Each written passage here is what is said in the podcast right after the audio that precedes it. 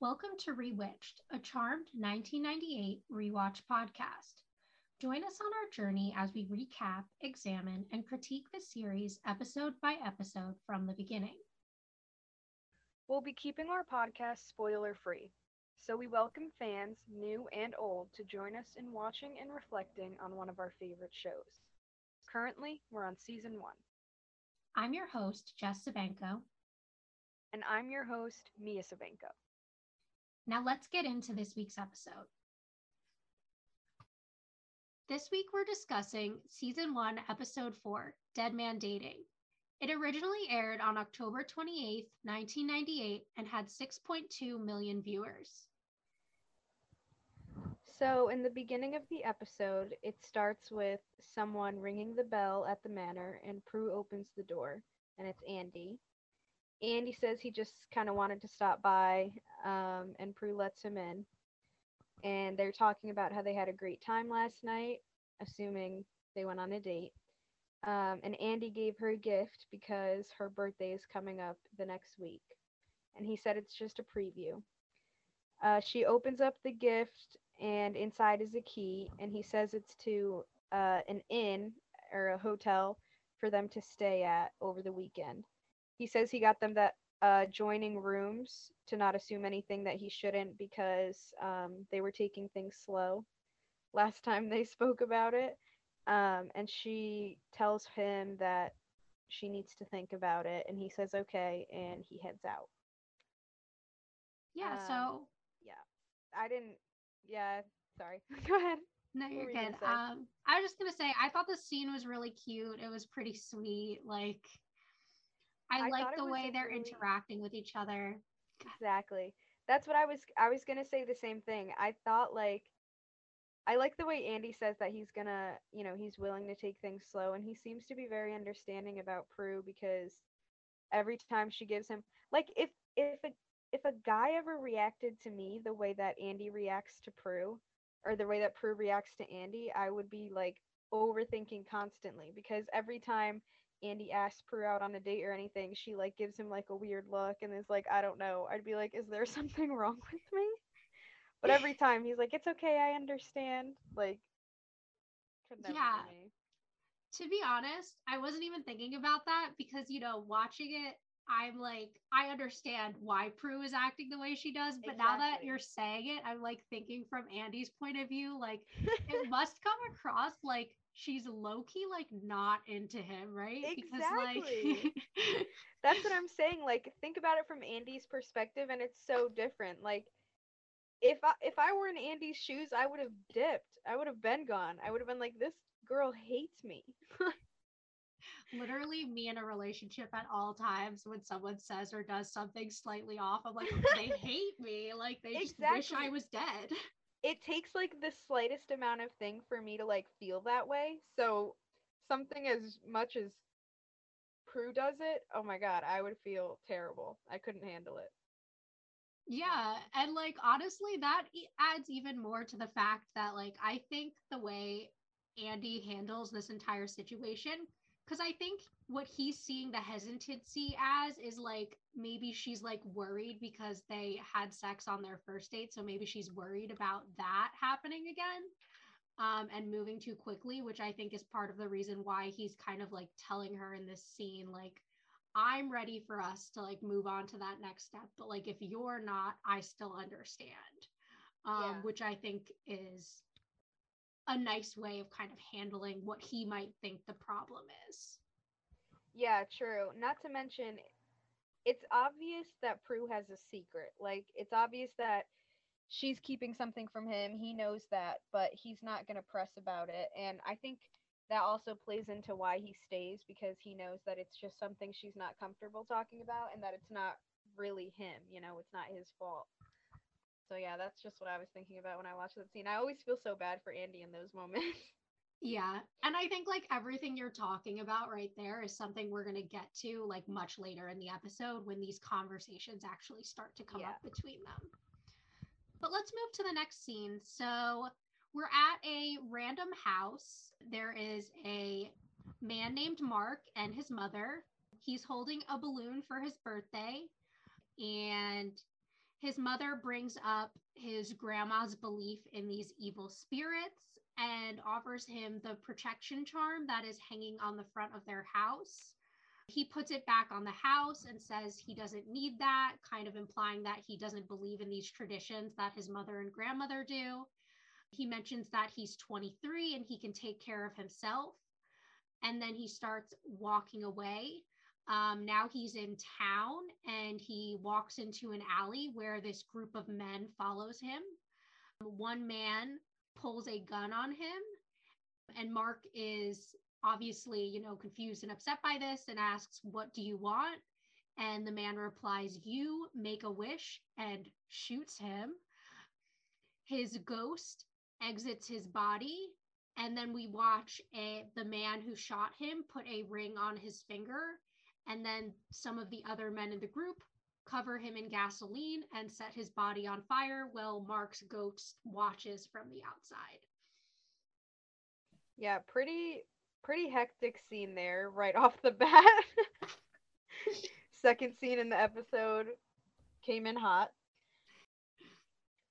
But yeah, so obviously this Mark character is going to be important later in the sh- or you know, in this episode and I'm so excited. I love this episode so much. The way it turns I do out too. and everything. So Yeah. And I so really sad. love this character. I think even from this introduction of him, we get so much.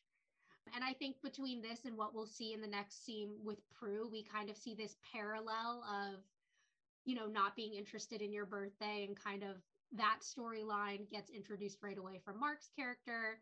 And we also get kind of this connection between what gets passed down through the generations between him and the charmed ones. So in his family, it's this belief in the Chinese legends and the protection charms and those types of things. Whereas with the charmed ones, it's obviously their magical powers that get passed down. Yeah, that's true. I forgot about the the way that the directors made the storylines parallel and I think that it's so smart. Like I'm not I, I couldn't come up with an idea. I know you could because you you've always written movies and like stories and stuff like that, but I've I'm not creative enough to like think of, you know, storylines that can in the end flow together between these separate characters. So I thought it was pretty smart. Yeah, and I love setups like that where it kind of build uses one storyline to progress the other and kind of Yeah. uses one character's journey to help another character grow when they're struggling with the same thing. Exactly, me too. All right, so then it goes into the intro music, and once that's over, it cuts back to the house, and we see Piper, and she's in the kitchen going through a drawer with a bunch of birthday invitations, and she starts kind of putting them together um, to send out. And Phoebe walks downstairs, and Phoebe's like, What are you doing? Put the invitations away because Prue is coming. Obviously, those are for Prue. And Piper kind of gets annoyed with Phoebe and says that she was supposed to send out the invitations last week and the party's on Friday. Phoebe says they're right on schedule because, you know, the the caterer's called, everything's booked. Uh, and Piper's like, "Well, that's because I did all of that." and then they kind of start talking about how Phoebe wants to get Prue a gift this year for her birthday and needs to work for it. And Piper says that her traditional birthday gift is a card three days late, and Phoebe says she wants to break the tradition. And then Prue comes downstairs and tells them that the date with Andy went well last night, uh, except that he asked her to go away with him over the weekend. And Piper asked if she said yes, and Prue said she has to think about it. And Phoebe tries to get her to go at first, but then realizes she shouldn't do that because that messes with their whole party plans. And then her and Piper kind of try to convince her not to go. Prue gets sus because they're acting very like suspicious, obviously hiding something, um, and asks if they're trying to plan a party for her, and they say no. She says, "Well, that's good because you know I hate surprises," and then Prue leaves. Phoebe and Piper kind of bicker a little bit about how this wouldn't have happened if uh, Phoebe had sent Andy his invitation in the first place. And then that was then Phoebe says she has to go to work or has to go pay for her gift, and that was how that scene ended. Yeah. So, um, one thing that I took note of as a quote from that scene is kind of when they're trying to convince Prue not to go, Phoebe says, Unless you're ready to put your toothbrush next to his, you shouldn't go. And I just thought that was so funny. Phoebe went off there. She went off for a little bit in that trying to convince him. Piper was like, wow. no, that was good. I think, you know, a lot of this scene was really just set up for what the storyline is going to be in the episode. I think the one important character development I'm getting in this scene is sort of Phoebe's desire to impress Prue in some way, right? To prove that she's not that same like fuck up that Prue knows her to be and that she can do something mature and that she can do something for someone else. Yeah, exactly. It definitely shows character development especially them telling uh, uh or you know piper saying how she typically just gives cards three days late talking about how she doesn't have a job how's she going to pay for it um and phoebe goes out of her way to do this thing for prue i thought that that was like you know it's it's showing that phoebe's changing yeah and i think it's one. funny because then you know we go to the next scene where we see that Phoebe's changing, but she's doing it in a very Phoebe way.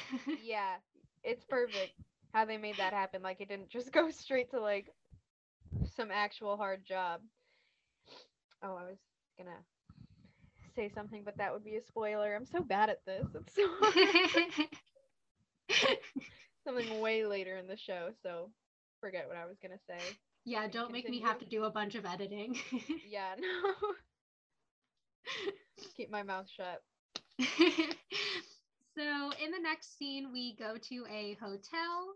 Um, we find out that the job that Phoebe is entering interviewing for is to be a psychic at a hotel bar. Um, she's kind of explaining to the manager, the owner, whoever this guy is, what her talent is because he's like, Oh, what do you do? Like tarot cards, palm reading. And she says, No, like I'm a psychic. I see the future. And he's very ready to dismiss her. And she kind of goes on to say that I never actually know what's going to happen. Usually it's when I touch someone or I'm in the same general area as them. That's when she has a vision of him on a date and his wife seeing him out on this date he realizes that she's legit and he hires her on the spot. Yes. Okay, so not much going on in that scene except we find out what this job is that Phoebe went to. A very Phoebe job, like you said before. And then, so after that, we cut to Buckland's, and Prue is on the phone with Piper. And Piper's trying to figure out if she knows what to do about the whole Andy thing yet. Uh, she says she doesn't, but um, Piper, and then Piper says that she thinks she should go, but on Saturday. And Prue gets sus again, thinking that, okay, well, why would you say that unless you were throwing some surprise party for me?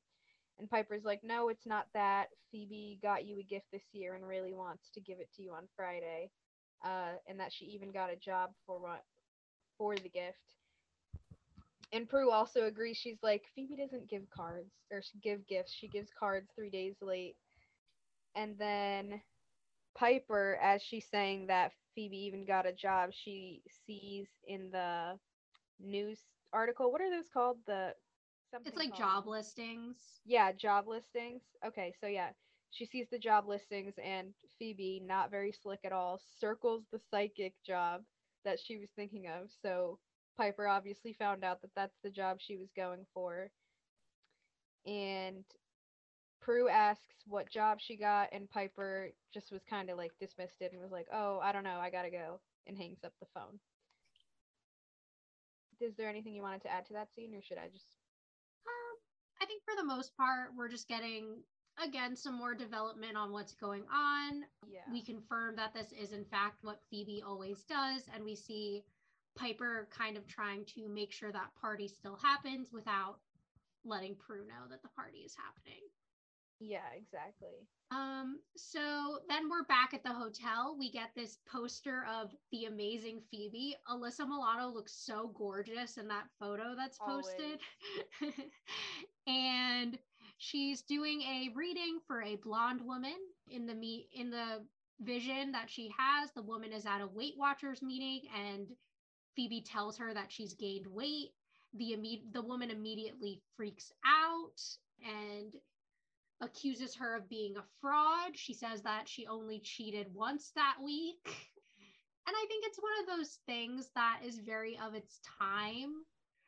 You know, Weight Watchers was something that was popular then. I think it's still relatively popular now. Whereas the idea of body positivity really wasn't. So that's something I definitely took note of there. Yeah, I was Um, thinking that too. I don't think you could ever really get away with saying like, "Oh, looks like you gained some weight." Like you couldn't do that now. It would not fly. Yeah, and also the fact that like the woman she's talking to is very conventionally thin.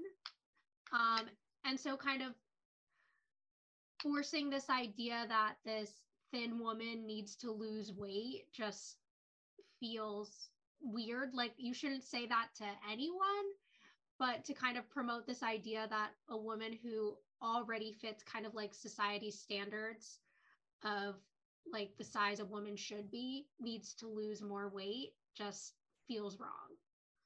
Yeah, it definitely does, but it definitely shows that, you know, shows the era that this was in because people didn't seem to care so much. Like there was a really you wanted to be like completely skinny, like Yeah.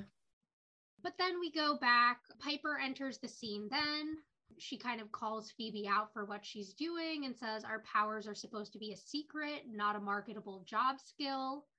Phoebe's like, "No, I they think I'm a psychic, not a witch. Um it's no big deal. This isn't for personal gain. This is so I can get a gift for Prue." That's when Mark walks into the scene and he asks which one of them is the psychic. Both of them respond and say that it's Phoebe. Mark is immediately super happy and is like, You can see me, both of you.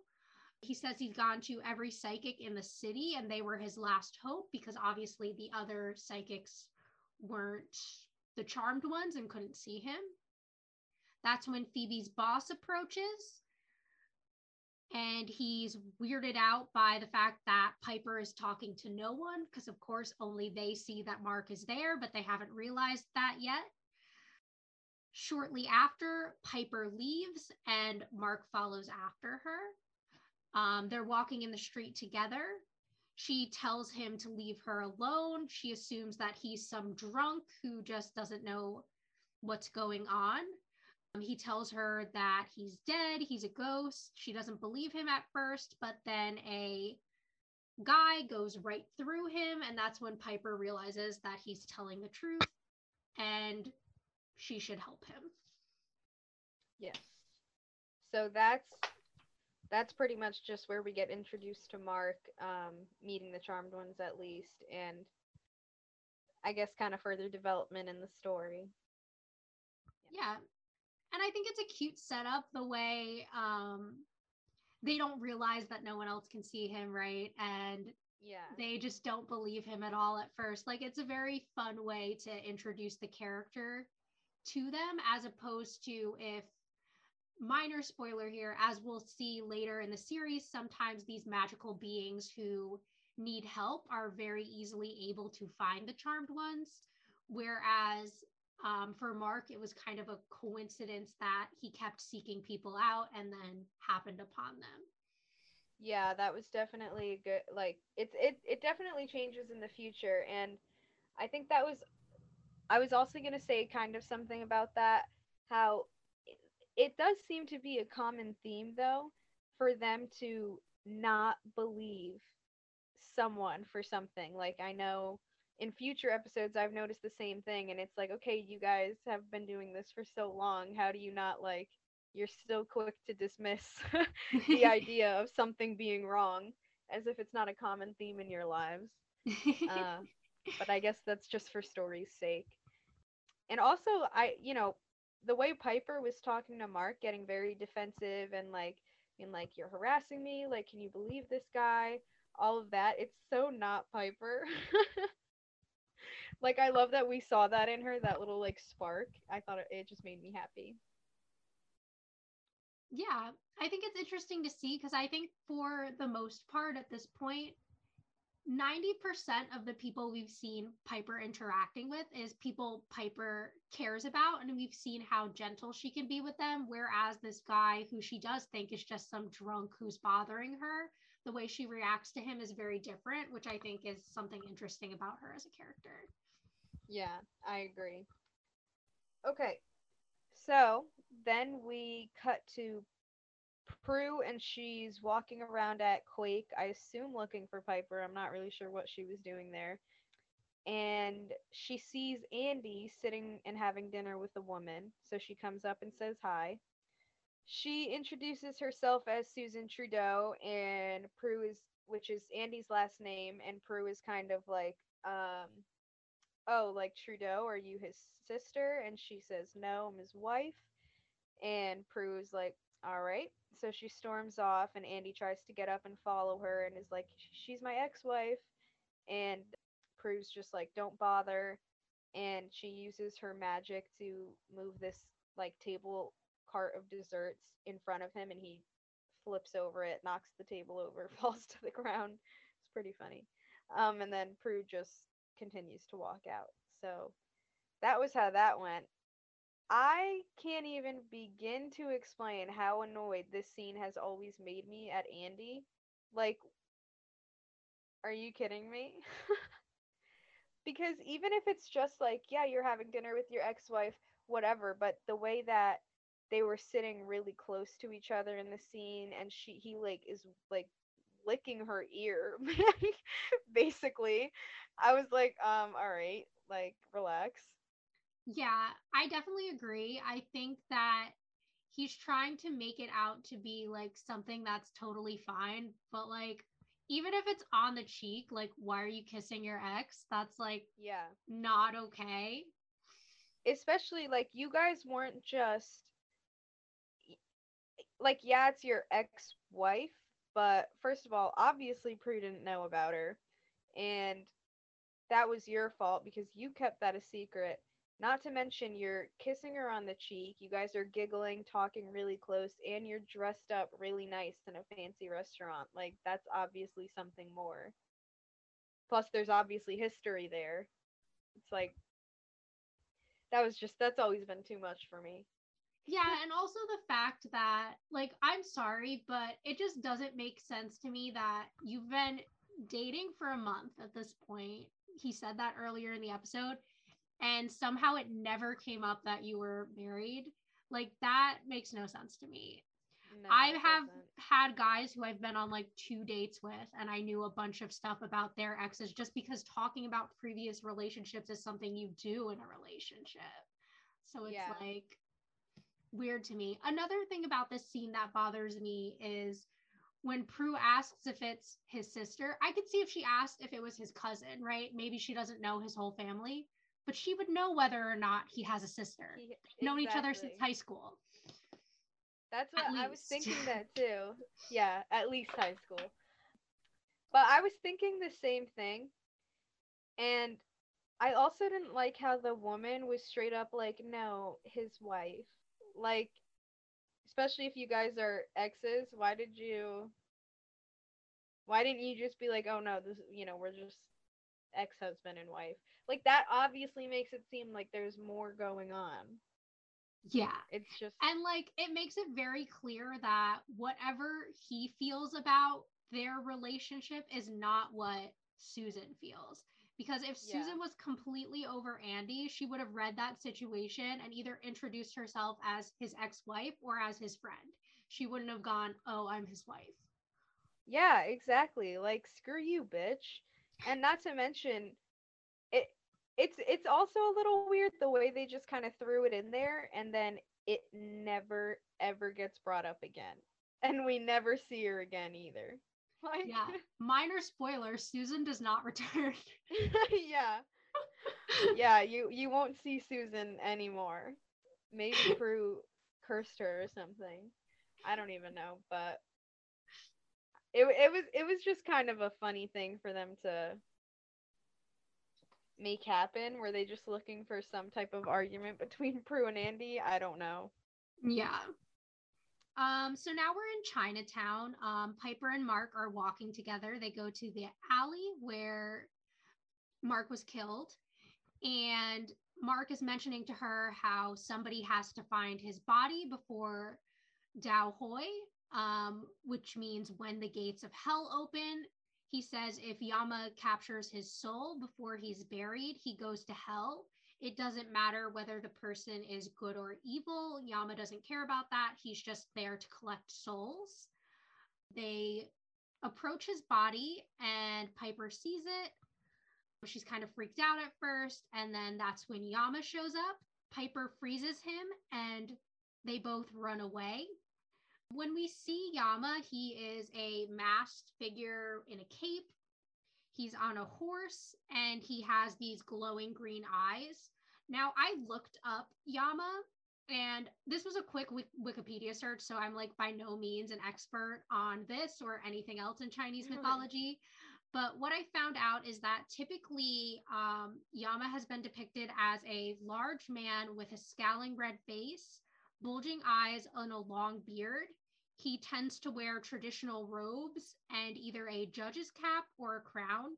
So the way that he's depicted here doesn't seem accurate to the way he's been depicted in images and actual mythology, which I think is something that the show does that I'm not sure is the right way to approach a character. I think if you want to take a traditional figure, you should represent them the way that they have been represented by that culture.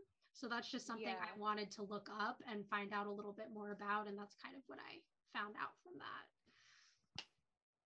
Yeah, I never really thought about that. I never thought to look Yama look Yama up or anything, but that's weird. That's weird that they because that's really different than how they showed him like on a horse with the like a he looked more like a Viking. Yeah. I wonder what that was about.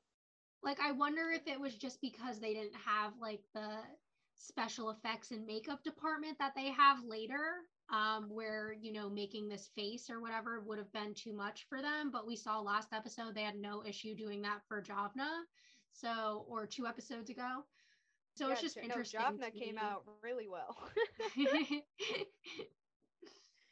but yeah no that is interesting. I, I wonder why that is. I wonder if there's like a reason behind it. Because you would yeah. think they'd make it more traditional. Yeah or if there's some other like variation that just wasn't the one i read about i don't know. Um, maybe if any listeners know more about this they could you know send us a message and let us know. But at least that's what i found and i was definitely wondering why the show is choosing if they want to use a myth that actually exists not to depict it in kind of the popular way it would be one thing to make up a character and make it look however you want um, it's another thing to take something that exists in a specific culture and kind of make it your own in a way that doesn't necessarily feel appropriate, at least to me. Yeah. Like you're it yeah, it is someone else's kind of culture, story, belief, you know, you would think that you would maybe represent that a little bit better. But I don't know. I mean, I'm sure there was a reason behind it, right? Obviously, they did some sort of research because otherwise, they probably wouldn't even know who Yama is. I mean, I've never heard of him before this show. I I guess I always I never thought of it as being like a real thing. I don't know why I wouldn't, but I guess in my head it was just like, oh, you know, just another another demon they made up for the show. But yeah, I don't know. Yeah. All right so then we cut back to the manor, and Phoebe is knocking on the bathroom door and says, Prue, you can't do this. Piper's going to be crushed. And Piper kind of walks up with Mark as she's saying that, uh, or walks up by herself, I mean, and as she's saying that, and is like, you know, like, what? What's going on? And Prue walks out in her towel, and she's like, the surprise party is off and uh, t- says that the restaurant kind of called her while they were out, and so she knows about the catering and the party and everything. Prue says it hasn't been a great day, and Phoebe asks if it has anything to do with why Andy's been calling all night, but you know Prue doesn't really say anything. And then that's when Mark walks up and tries to ask Piper a question, And Prue says, Hey, I'm practically naked here. I love when people say naked like naked. It's the funniest thing to me. Yeah, like that that's so weird. Like what How is that even a thing? Naked. I, I can't believe Prue says that. It's that. like It a cracks me up every time. Southwest thing because I've heard other people say it. Yeah, I've heard other people say it too, but it's just it cracks me up hearing Prue say it because like Prue, like relax. Who are you? But anyways, so then Phoebe says, "What's the drunk from the hotel doing here?" And Mark says he's not a drunk, and Piper tries to say he's a ghost, and they're like, "What? Are you sure?" And completely unnecessarily, Piper throws a mug right through him and it breaks on the ground and she's like, "Yep, I'm sure." Like I don't know why she had to do all that to prove her point. Like that's that's a messy cleanup. Right? Like if high drama, that- Piper. I would have been like, "What the fuck? That was like my favorite mug, Piper. What are you doing?" Like imagine she just like threw something that you actually really liked. Like it just like I it, I thought of like doesn't don't grandma and pop up have like a mug with like our picture all of the grandchildren's pictures on it like imagine if someone just did that was like here yeah that's the it go was actually Graham's favorite mug. and she's just like, yeah Graham's like handcrafted it and Piper just shatters it. I was like, okay, that was unnecessary, but there you go. You proved your point, Piper. And then they we kind of, you know, cut cut some time and are in the kitchen now and uh they're all in there talking about Yama Piper's kind of explaining to them and then they're like, "Well, how do we know he doesn't belong in hell?" And Piper's like, "Well, no, obviously he's an innocent that we need to protect." And they say they need his I can't even read what I wrote. Anyways, sorry about that. So they say they need his mom to give him a proper burial so that he can move on and, you know, not have to worry about Yama anymore. And so Piper says that she called the police and told them where the body was and wants to give them some time to tell Mark's mom and let them know that, you know, there's his her son is dead before she goes and talks to him or goes and talks to her and the girls are like, "Well, why are you going to talk to her mom, his mom?" I I can't Jesus. Your pronouns are off today. I know, like I'm all over the place. So so many hers and hims. It's okay. So Piper says she wants to go talk to her because she wants to let her know to give him a proper funeral as soon as possible. And then Phoebe gets a call from work and she kind of just gets called in really fast, so she leaves. And then Prue gets up and asks if when Piper called the police, she talked to Andy. Piper says no, it was anonymous and asks if she decided not to go with him. Prue tells her that she decided to go until she saw him having dinner with his ex wife and then gets, you know, complains about, like, well, why didn't he tell me that he was married? And then Mark comes in and asks, how's it going? And that's just kind of where the scene is. They give him, like, a weird look. so, not, you know, not too much going on there. I mean, the girls found out that Mark is legit and are kind of just discussing what to do. Um, and I think that's pretty much all I took out of that scene. yeah, I think we got a couple cute sister moments, but mostly we were just pushing forward this episode's plot a little bit, getting the background that at some point Piper's going to go see Mark's mom, and that was really it. So then we go to the hotel. Phoebe is talking to her boss. Um, there's someone important staying at the hotel. And he basically tells her that if she talks to him and gives him a good fortune, that she'll always have work at the hotel. That's when Phoebe sees a guy leaving the bar. He left his wallet behind. She goes over to run and grab it to give it to him. And that's when she has a vision of him getting hit by a car. Her boss notices her acting a little off and asks if she's okay. And she says that she's fine. And that's where that scene ends. I feel like this whole thing because obviously that premonition is important. I mean, she saw somebody getting hit by a car, so you know, obviously we're gonna hear about that again. I feel like this this storyline was just kind of, you know, thrown in to ha- to make her job at the hotel like to give to give Phoebe some more purpose in this episode you know what I mean because there wasn't much going on with her besides that and everyone else had something to do but um I I did like that though. I did I I like I like the way this turns out. She cracks me up at the end. Yeah, and I think this episode shows a lot of growth for all three sisters in different ways. Like we see Prue kind of learning to kind of celebrate herself in this episode, which I think she's used to doing things for her sisters, but for herself, it's always about just do what I have to do, do what I have to do, and not kind of take a moment to celebrate life, which is what birthdays are about. Um, we see Piper kind of opening that door to having feelings for someone again after Jeremy. And I think we see Phoebe learning to care not just about kind of what she wants out of life, but about people in the larger sense, which I think will become an important part of her character as this season goes on and into the future. So I think we're seeing kind of the beginning of what we've already been seeing in Phoebe's character, which is that she cares very much about other people.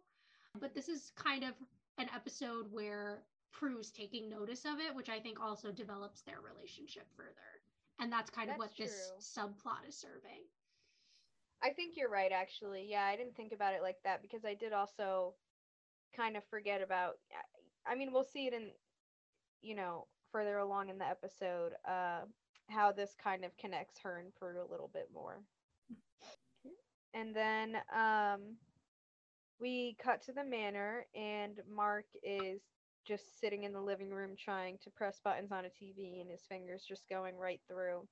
Piper walks in and uh, he just kind of starts talking to her about how it's all new to him and, you know, how he's not used to being a ghost.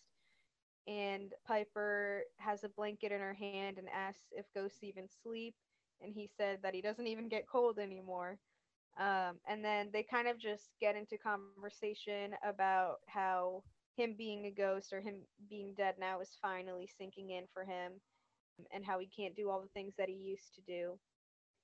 And he kind of starts talking about his life and his mom, and Piper sees that his mom means a lot to him. And then he explains that when he was young, his father died, and it was just the two of them, you know, him and his mom and how his mom taught him how to cook. Piper says that her grandma taught him how to taught her how to cook and how much she loved it and became a chef. And he kind of tells her about this Peking duck recipe that's been in their family. Uh, and they just they just keep talking about stuff and having a good time together and that's that's kind of how that scene ends which i think is what you were saying before kind of showing like him, her opening the door to like op- or feeling comfortable with someone else after Jeremy for the first time. Mm-hmm. Yeah. Yeah, and I just thought this scene this scene was super cute. I like the connections they're making with the maternal figures in their life and cooking. And I think just seeing Piper able to find someone who she has so much in common with and who she can be genuinely sweet with. And I feel like he's recognizing a lot of these qualities in her that I think other people have pointed out to her, but she doesn't necessarily see about herself. So I think that mm-hmm. this is a really good relationship for her. Too bad he is dead. yeah. if only. If only he was alive, because I feel like this could have gone somewhere so cute. Like they were really adorable. Yeah, definitely. So then we go back to the hotel. They're by the elevators, and Phoebe approaches Mr. Corey, who is the guy who left his wallet at the bar in the previous scene. At first, it starts off kind of like cutesy. He's like, Oh, you're that psychic, whatever. They're kind of, he's kind of like joking around. She mentions that she left a note for him warning him not to go outside. and he kind of starts freaking out, thinks she's trying to scare him that's when his wife approaches, and she is the same woman who earlier that day Phoebe had given the reading about her gaining weight too. The woman accuses her, oh, I'm sorry. The man accuses her of stealing his wallet and says to stay away from them. And that's when she yells, he's going to die as they're getting into the elevator. And they're like, we're going to call security. Like, they're not having it. They don't believe her at all. Phoebe, sweetheart, could have handled that a little bit better. you sound like you're going to murder him. But, I mean, do what you gotta do. Yeah, like I feel like her intentions here are so good, but like her method, like you just come across like a psycho stalker. Yes, the entire episode. And I, I don't know, I feel like she definitely could have found a better way to. Well, I mean, what could she really have done? But I feel like she could have approached it at least better. a little yeah, more I think maybe trying to talk to him before the ominous do not go outside note maybe would have Yeah. gone a little better. could have gone over a bit smoother there. And the way she just like she clearly didn't see how that was so weird at first. Like she wrote this message and was like, "Word, like this is it. This is good." Because the way she casually brought it up, like, "Oh, you got my note, right?" Um, the one warning me not to go outside, stay the fuck away from me. What the hell? like that's so creepy. she like wrote up the note and like felt like she was like Snooki and Jenny in the Jersey Shore. She's like, "Ah, perfect. Just leave this Yeah. here." She's like, I I really did something here. Okay, Phoebe. Um, all right. So then we cut back to Buckland's, and Prue walks in her office and sees that there's flowers on her desk, and Andy's kind of waiting there behind the door, but she doesn't see him at first until he shuts it, and then he says hi, and tries to apologize to her and says that he was gonna tell her that he was married before. She says some witty response like, when were you going to tell me before or after the doors to our adjoining rooms flung open? I was like, period, Prue. Um, and she kind of is just like, I don't understand why you wouldn't tell me unless you were clearly trying to hide it from me. And he says, and th- he says, it was an innocent dinner. I have an ex wife and I don't hate her. Is that so horrible? And Prue says, No, it's not, but not being honest and telling me up front is and he says, I apologized for that already. Why are you trying to turn this into something it's not? What's really bugging you? Looks like I'm not the only one trying to hide a secret. And then, you know, that was kind of the end of that scene. But I was like, I have like a comment here. I was like, ew. Like, Literally. that was so. like what do you mean turning it into something? That's exactly what this is. You lie. Why are you trying to turn this into something? That's exactly what it is. What are you Yeah. talking about, Andy? it's like okay, Gaslight King. Like that's guys exactly. weren't kissing. Like what the fuck? she it's not even and she wasn't even talking about that. Like she wasn't sitting there like, "Oh, you were hooking up with your ex-wife." She was like, "I just don't understand why you weren't honest about it." And he was like, "What the fuck? Like, are you why are you turning this into that right now? What would you rather it be? Like that's the truth." It was It's The like you don't want someone to there. accuse you of being a liar when you were being a liar. What? exactly and like you came here is you came here with the intention to apologize and ended up getting mad at her for like explaining calmly why she was upset but and prue didn't even like prue didn't even think of it that way like her face at the end of the scene was very like oh he's right like no Yeah. he's not but i think that just also stems from prue's guilt of having to keep this secret from him all along anyways Yeah, and I feel like there's like he's 100% in the right that she's keeping something from him, right? yeah However, bringing it up in the response to the fact that you kept something very important from her and she got upset about it, that's not the appropriate time to be like, well, you're keeping secrets too. Yeah, no, no, it's not at all. Especially like it's it's very different. And and what he did is kind of worse. Like it's obvious that cuz Prue's yeah, she's keeping a secret, but she's not hiding the fact that she's keeping a secret, you know? Like it's very clear that she wishes she could tell him but can't. And I think even he sees that, which is part of what I was saying before like why he's still being there, you know?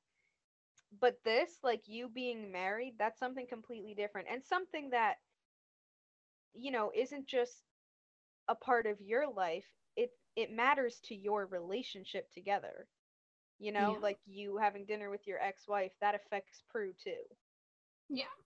So it's it's just a little different, you know. I didn't yeah, I didn't think it was right for Andy to react the way that he did there, but what do I Yeah, and it's also like if you're in a relationship with someone and you're going out on what could be considered a date with someone else, like that's not okay. Like what would have been appropriate is for him to be like, I have dinner with my ex-wife sometimes. We're still friendly, whatever.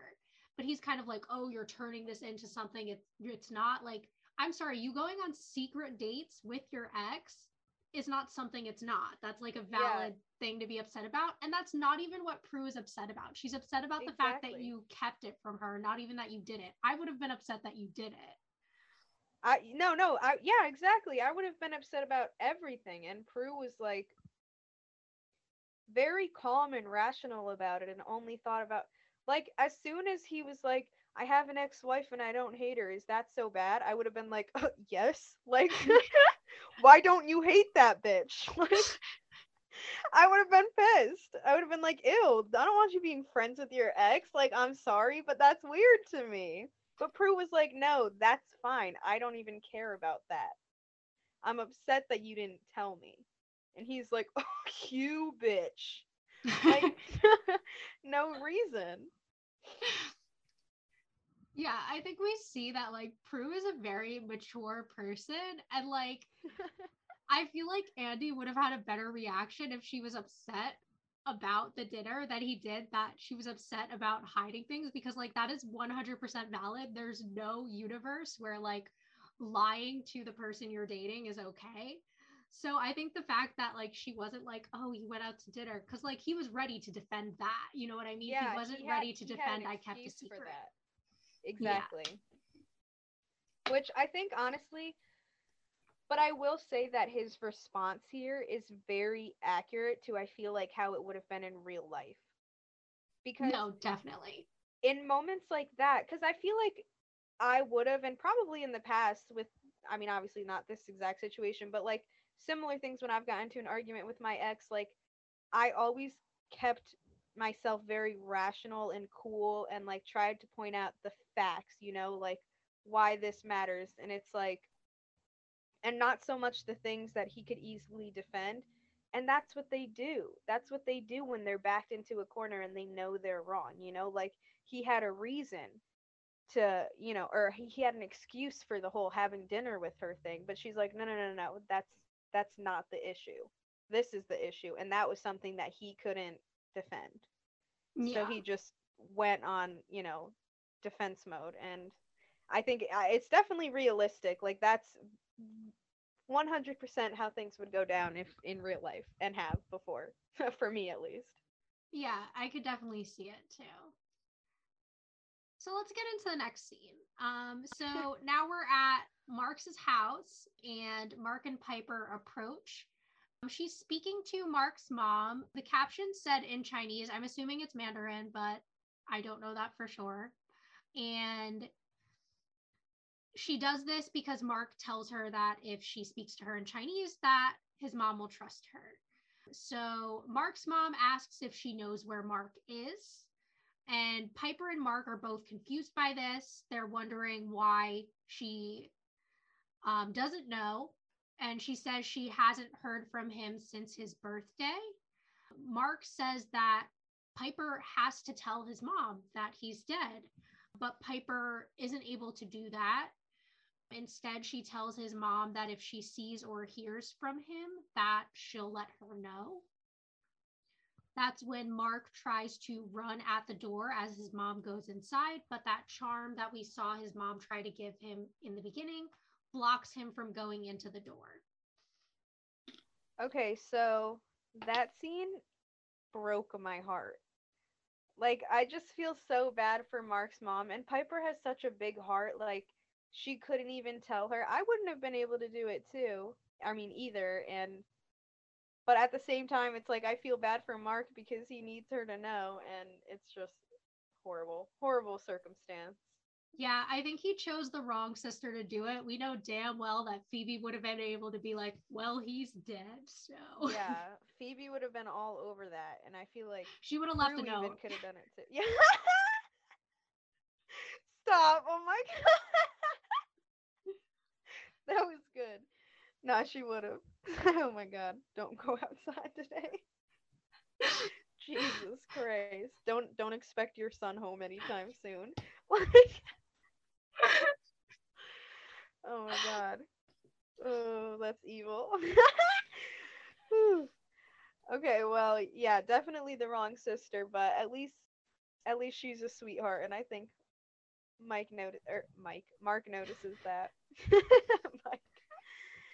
All right, so next we cut to Prue and Phoebe in the kitchen at the manor and Prue asks where Phoebe was last night and can tell something is wrong because Phoebe's cleaning and not really talking about what's going on.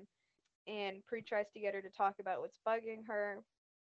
Finally, Phoebe tells her about the premonition that she had and the struggle she's having trying to protect this guy, how she doesn't really know what to do because he thinks that she's crazy. And Prue asks where he is now, and Phoebe says at the Hotel Neptune and Prue says, "What were you doing there?" Phoebe's Phoebe assumes Prue is going to get mad at her and but she, you know, explains anyways how she got a psychic job there to get money for Prue's gift and she's like, "Go ahead and yell at me."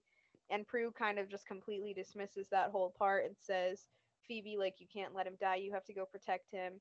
Phoebe's like, "Well, yeah, I broke a key in his door at the hotel and locked him in, so he's safe till morning." And then she's like, "Wait a minute, you're not mad at me?" And she go and Prue says, "You were trying to do something good, and now you're gonna get to do something wonderful. That's the best gift I could have asked for." And then Piper and Mark walk in and say, "You guys have to see this." And they turn on the news, uh, and they're talking about how the police found Mark's body, but the news thinks that or okay, so the news says that the body is burned beyond recognition, but the personal items found with it suggest that it was some criminal named Tony Wong's body, and Tony Wong is actually because it shows this picture, we see it's actually the guy that murdered Mark. And they kind of realize like, oh, you know, this guy Tony used Mark's body to fake his death to get out of his crimes, his sentences, whatever. Uh, and Phoebe, I think, touches the remote and gets this premonition of Tony in a room that has these Chinese symbols on the wall. And she writes down the symbols in hopes that Mark will kind of recognize what area this is. And he sees that it's some warehouse in Chinatown. And that's how this scene ends. Yeah, so I think a lot of this is we have, you know, the Phoebe and Prue exposition scene, which I think leads us to that really sweet quote from Prue. So that's the only reason I don't mind all the exposition we're getting in this scene. Yeah. Um, and I think, you know, it kind of ties us back to that subplot I was talking about before of Phoebe starting to see, I mean, Prue starting to see how Phoebe is growing.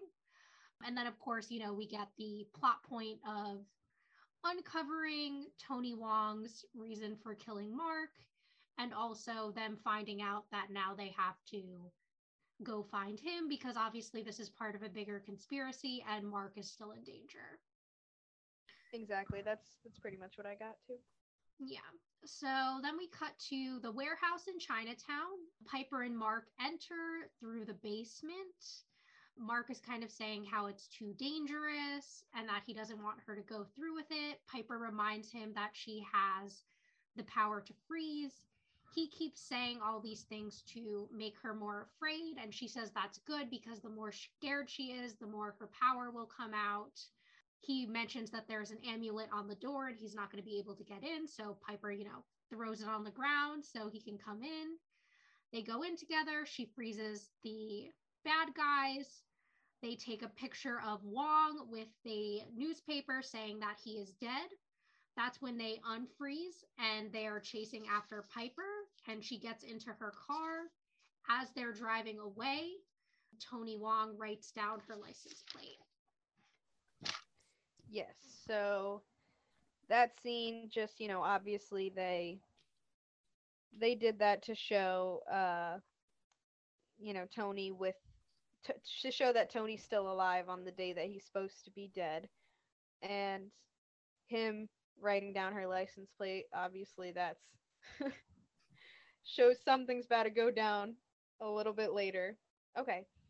Um so then we cut to Piper walking out of the police station and she starts talking to Mark and tells him that she slipped the photograph under, you know, of Wong with the newspaper under Andy's door and says that Andy's really smart, a good inspector, and he'll figure it out and know what to do. Uh, and she also says that she put Mark's name in with the picture so that they can figure out that it's actually Mark's body. Andy comes out and sees Piper talking to herself because obviously he can't see Mark with her. And he comes up to her and just kind of asks, you know, if Prue told her what's going on and what he what she thinks he should do about it. And she says, you know, just give her some space and let her work it through. They hug and Andy walks away and Mark turns to Piper and is like, "You says that she's a really sweet person and that he wants to take her somewhere." So there I think we see some development between Mark and Piper, another cute moment. Like all it took was him being her being nice to Andy and Mark's like, You're so sweet. I love that. Yeah, I don't really have much to add. I think this is just, you know, one of those scenes that's developing that connection between them more. Yeah. Exactly. So then the next scene, um, we're back at the hotel. We see Phoebe and Mr. Corey again. She says she wants to save his life and follows him outside. This time he has the briefcase and, you know, he's about to get hit by that car as she saw in her vision. Uh, she jumps in front of the car and does, in fact, save his life. His wife approaches, and that's when she's kind of like, That'll be $20, tip not included. And it's just kind of like this sassy ending to that little subplot. Yeah, I loved that. The way she like fixed her collar, like, yeah. like, okay, Phoebe. And they were just sitting there so confused. But that was, yeah, no, that was a good ending to that plot. She ended up saving him. So, yeah, I don't think there's much there either. Yep. All right. So, next we go to Piper and Mark walking into Mark's old apartment when he was still alive. And they they're kind of just looking around talking about a book and uh, then he asks her to reach for this box and she does and inside of this box is his grandfather's recipes that they've been serving in their family's restaurant for decades. And uh, he says that he wants piper to have them for everything that she's done for him.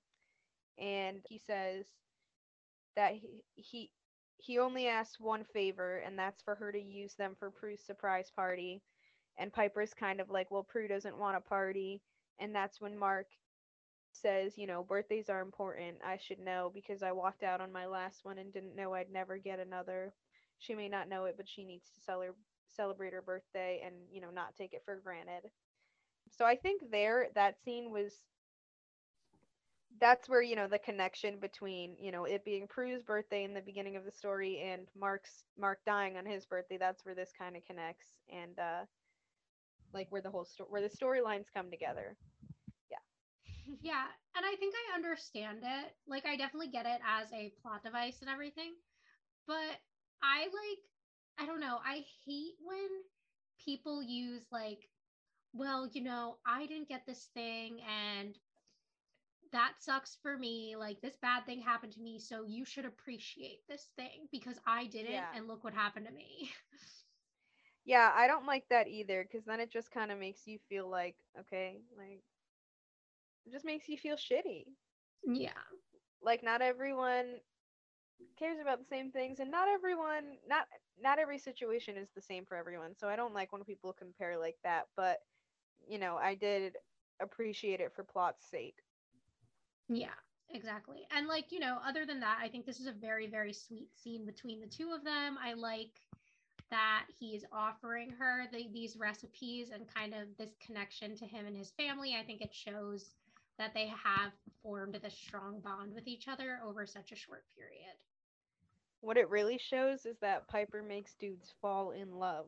Like what they've known each other for a day and you're giving her her your whole family's like decades worth of recipes. Like where can I find someone like this?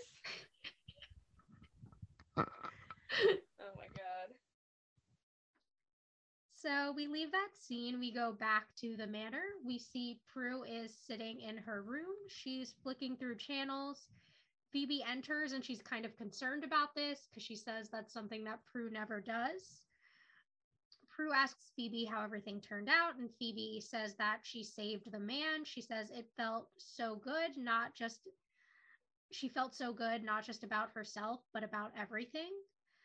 And Prue kind of seems to recognize this growth in Phoebe in this moment. And I think it's a real connection point for them as sisters.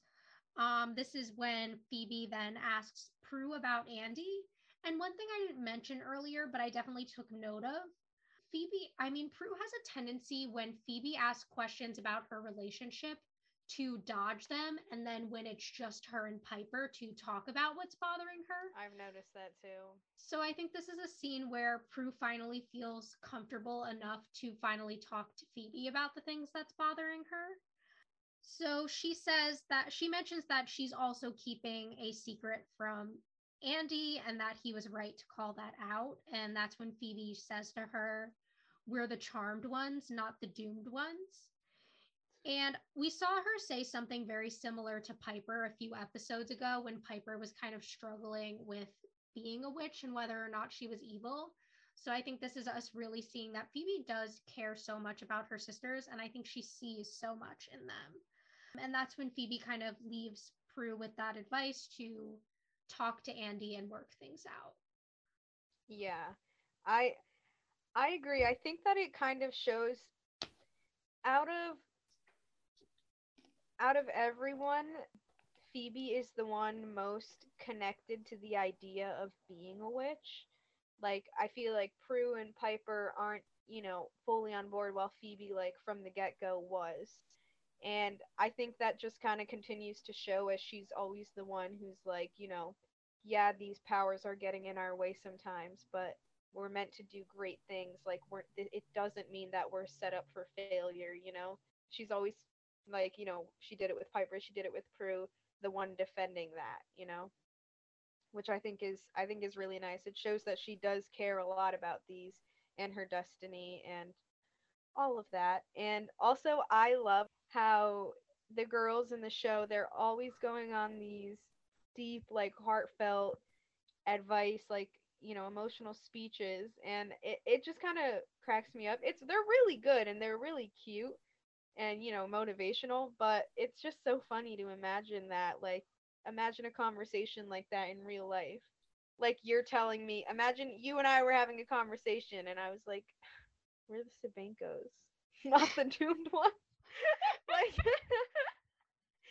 like it just it's just really funny when you think about it from like a realistic perspective but it is really cute in the show. I just wanted to point that out. I've never thought about that you're so right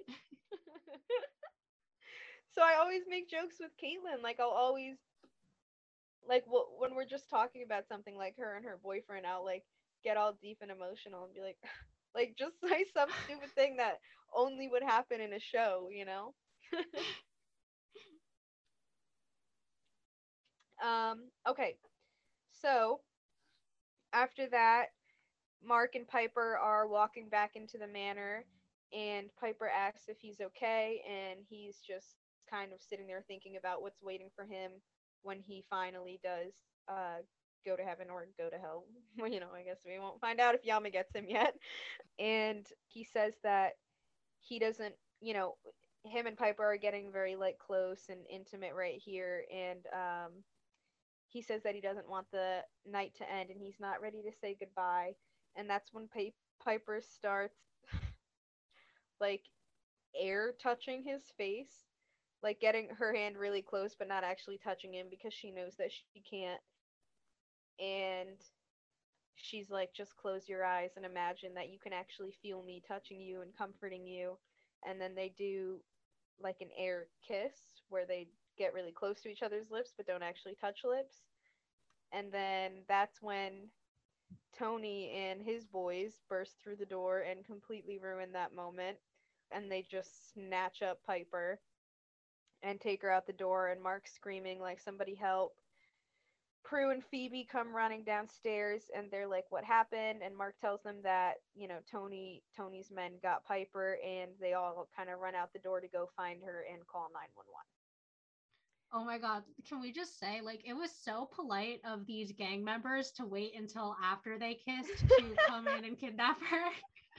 Yeah, you think they were just like waiting outside the door, like, all right, let's just give them a sec. Like, Yeah, like this is clearly def having a a good time in romantic moment. the way they just bursted in, like, way to kill the vibe. Literally. Do you think that had they not bursted in, um, they would have had air sex? No, I'm just kidding. We know Piper doesn't have sex on the first date. oh my god. Um, like, imagine that though. They're just like, ew. Ew. Like air ripping off each other's clothes. Like, We've gone too far. they they just completely ruin. I guess we'll never know because of Wong and his men, but I would have loved to see that. How far are you willing to go, Piper?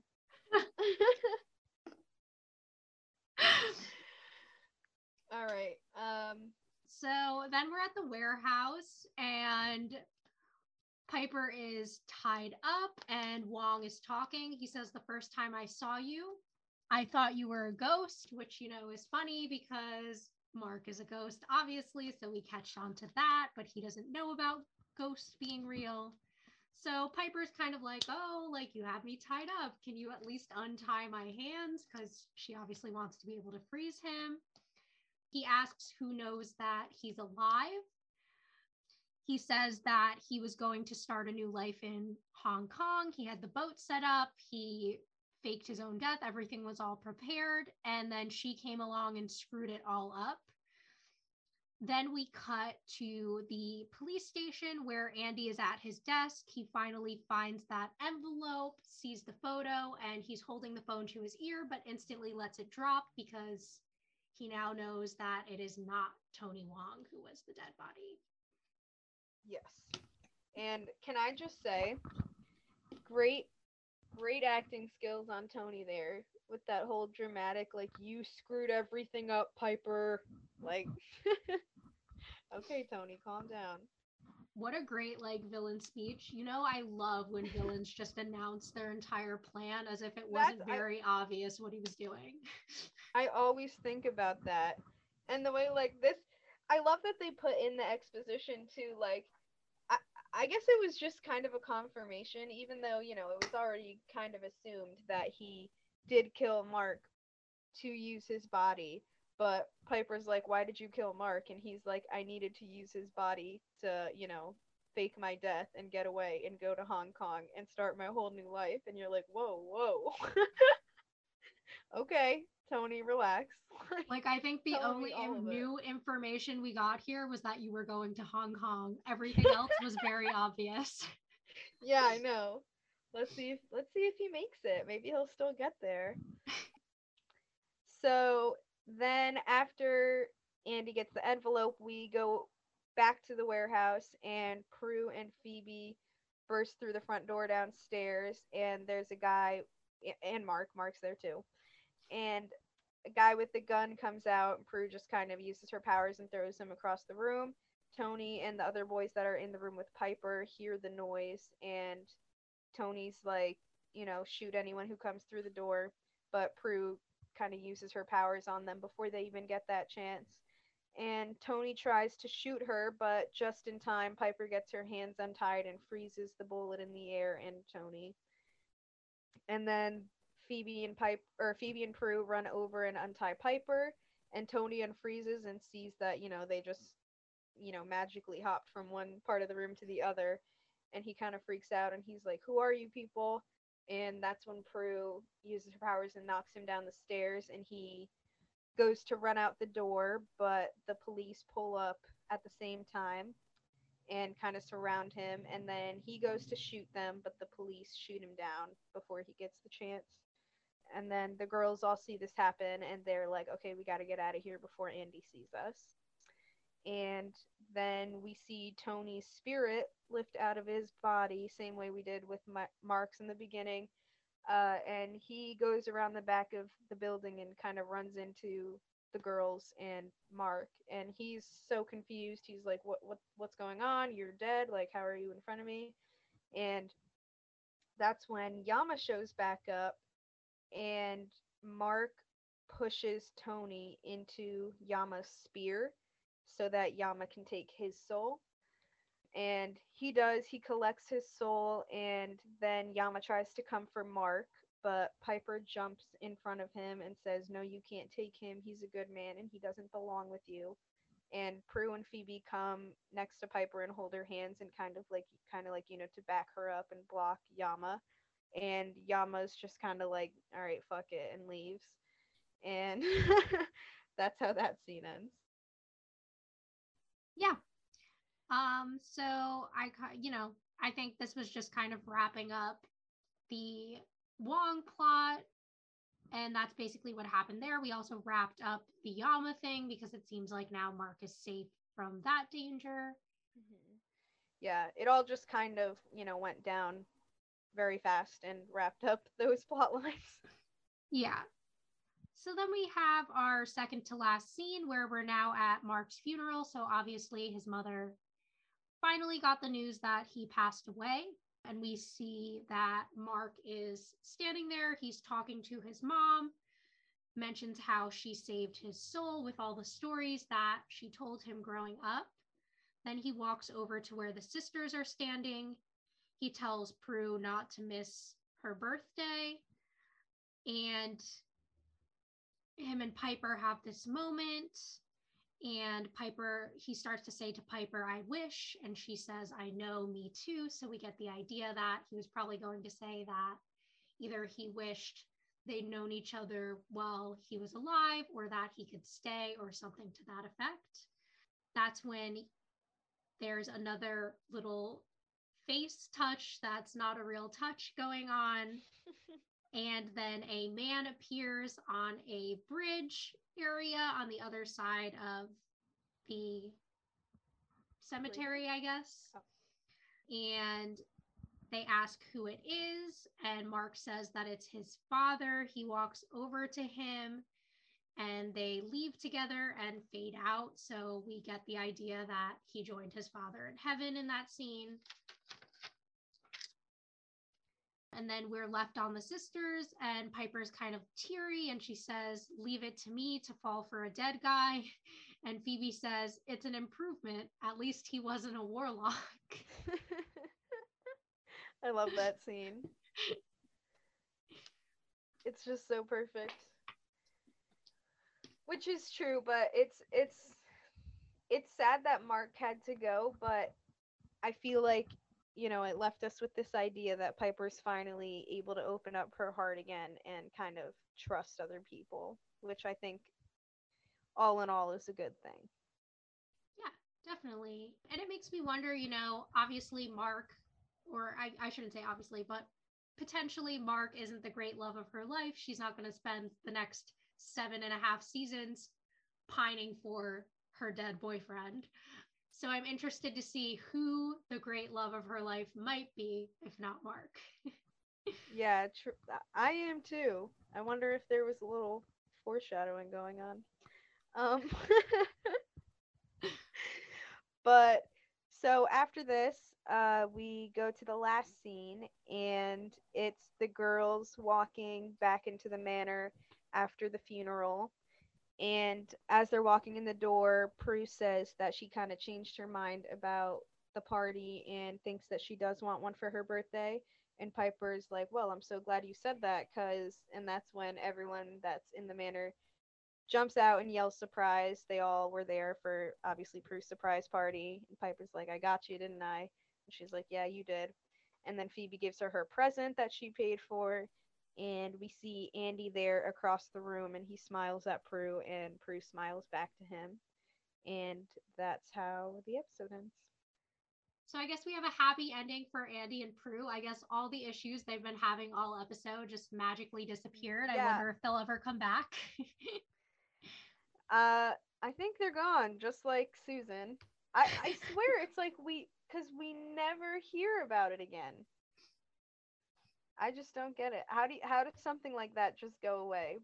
But okay. Couldn't tell you. Guess, guess it wasn't that important.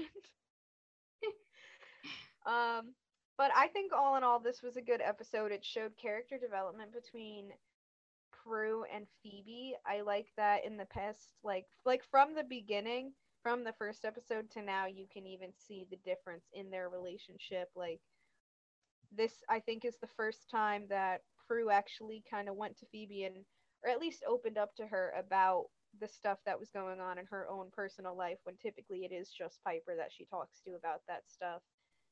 We see Phoebe getting, you know, more mature and kind of showing more how she is willing to do all these things for other people and she's not just this you know selfish immature person uh, and that idea that piper is finally going to open up her heart again. I think i think this episode just kind of showed a lot of development in all of them. Yeah i totally agree. Anything else you kind of want to say before we wrap up? I think i'm good. Thanks for listening to this week's episode. If you want to reach out to us or follow us on social media. We're on Instagram and TikTok at rewitched underscore pod. You can also send us an email to rewitched.pod at gmail.com. Join us back next time for season one, episode five Dream Sorcerer.